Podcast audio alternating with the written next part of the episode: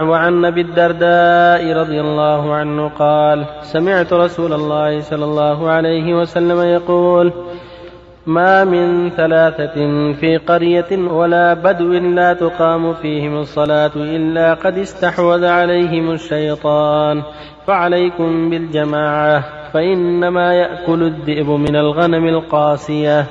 رواه أبو داود بإسناد حسن. باب الحث على حضور الجماعة في الصبح والعشاء. عن عثمان بن عفان رضي الله عنه قال سمعت رسول الله صلى الله عليه وسلم يقول من صلى العشاء في جماعة فكأنما قام نصف الليل ومن صلى الصبح في جماعة فكأنما صلى الليل كله رواه مسلم. وفي رواية الترمذي عن عثمان بن عفان رضي الله عنه قال قال رسول الله صلى الله عليه وسلم من شهد العشاء في جماعة كان له قيام نصف الليلة ومن صلى العشاء والفجر في جماعة كان له كقيام ليلة قال الترمذي حديث حسن صحيح وعن أبي هريرة رضي الله عنه أن رسول الله صلى الله عليه وسلم قال ولو يعلمون ما في العتمة والصبح لاتوهما ولو حبوا متفق عليه. وقد سبق بطوله. وعنه رضي الله عنه قال قال رسول الله صلى الله عليه وسلم ليس صلاة نثقل على المنافقين من صلاة الفجر والعشاء ولو يعلمون ما فيهما لاتوهما ولو حبوا. متفق عليه.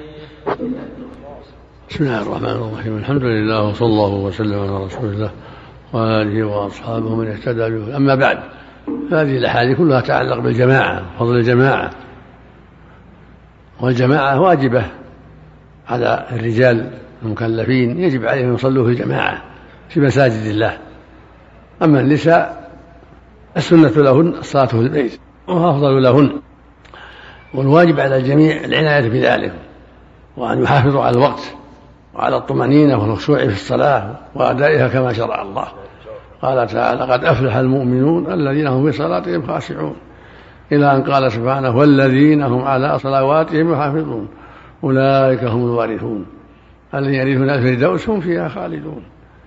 الواجب على جميع المكلفين من الرجال أن يصلوها في الجماعة في بيوت الله في المساجد وأن يحافظوا عليها طاعة لله سبحانه وتعظيما لأمره وحذر من مشابهة أهل النفاق وحذر من تركها أيضا فإن الصلاة في البيت وسيلة إلى الترك. ولهذا حرم الله ذلك. يقول النبي صلى الله عليه وسلم من سمع النداء فلم يأتي فلا صلاة له إلا من عذر. قيل ابن عباس ما هو العذر؟ قال خوف أو مرض. وجاءه رجل أعمى فقال يا رسول الله ليس لي قائد يقود المسجد فهل لي من رخصة يصلي في بيتي؟ فقال صلى الله عليه وسلم هل تسمع النداء بالصلاة؟ قال نعم. قال فأجب. وفي لفظ هل تسمع حي على الصلاة؟ حي على الفلاح قال نعم. قال فحي أهلا وفي حديث أبي الدرداء يقول صلى الله عليه وسلم ما من ثلاثة في قرية أو بدو لا تقام الصلاة في الجماعة إلا استحوذ عليهم الشيطان. فإنما يأكل الذئب من الغنم القاسية يعني الخطر على من ترك الجماعة وانفرد هو عليه الخطر من الشيطان أكثر. فالواجب على المؤمن أن يحرص على أداء الصلاة في الجماعة وألا يتخلف عن إخوانه في بدو ولا في حضر والحديث الثاني يقول صلى الله عليه وسلم من صلى العشاء في جماعة فكأنما قام نصف الليل ومن صلى الفجر في جماعة فكأنما قام الليل كله. هذا يدل على فضل الجماعة. وأن من صلى العشاء والفجر في جماعة فكأنما قام الليل كله. لما في ذلك من الخير العظيم والفضل الكبير. فإذا جمع بين ذلك صلى في جماعة الفجر والعشاء وقام الليل جمع بين الخيرين. الحديث الثالث يقول صلى الله عليه وسلم أثقل الصلاة على المنافقين صلاة العشاء والصلاة. واللفظ الآخر ليس شيء من الصلاة أثقل على المنافقين من صلاة العشاء وصلاة الفجر. ولو يعلمون ما فيهما من الأجر لأتوهما ولو حبوا الواجب على الحذر من صفات المنافقين والمحافظة على الصلاة في الجماعة العشاء والفجر وغيرهما. هذا هو الواجب على المؤمن أن يحافظ على الصلاة في الجماعة وأن يحذر التخلف عنها والتشبه بأعداء الله. إلا من عذر كالمرض والخوف فالعذر يقوم مقام الحضور. يقول صلى الله عليه وسلم من مرض أو سافر كتب الله له ما كان يعمل وهو صحيح مقيم.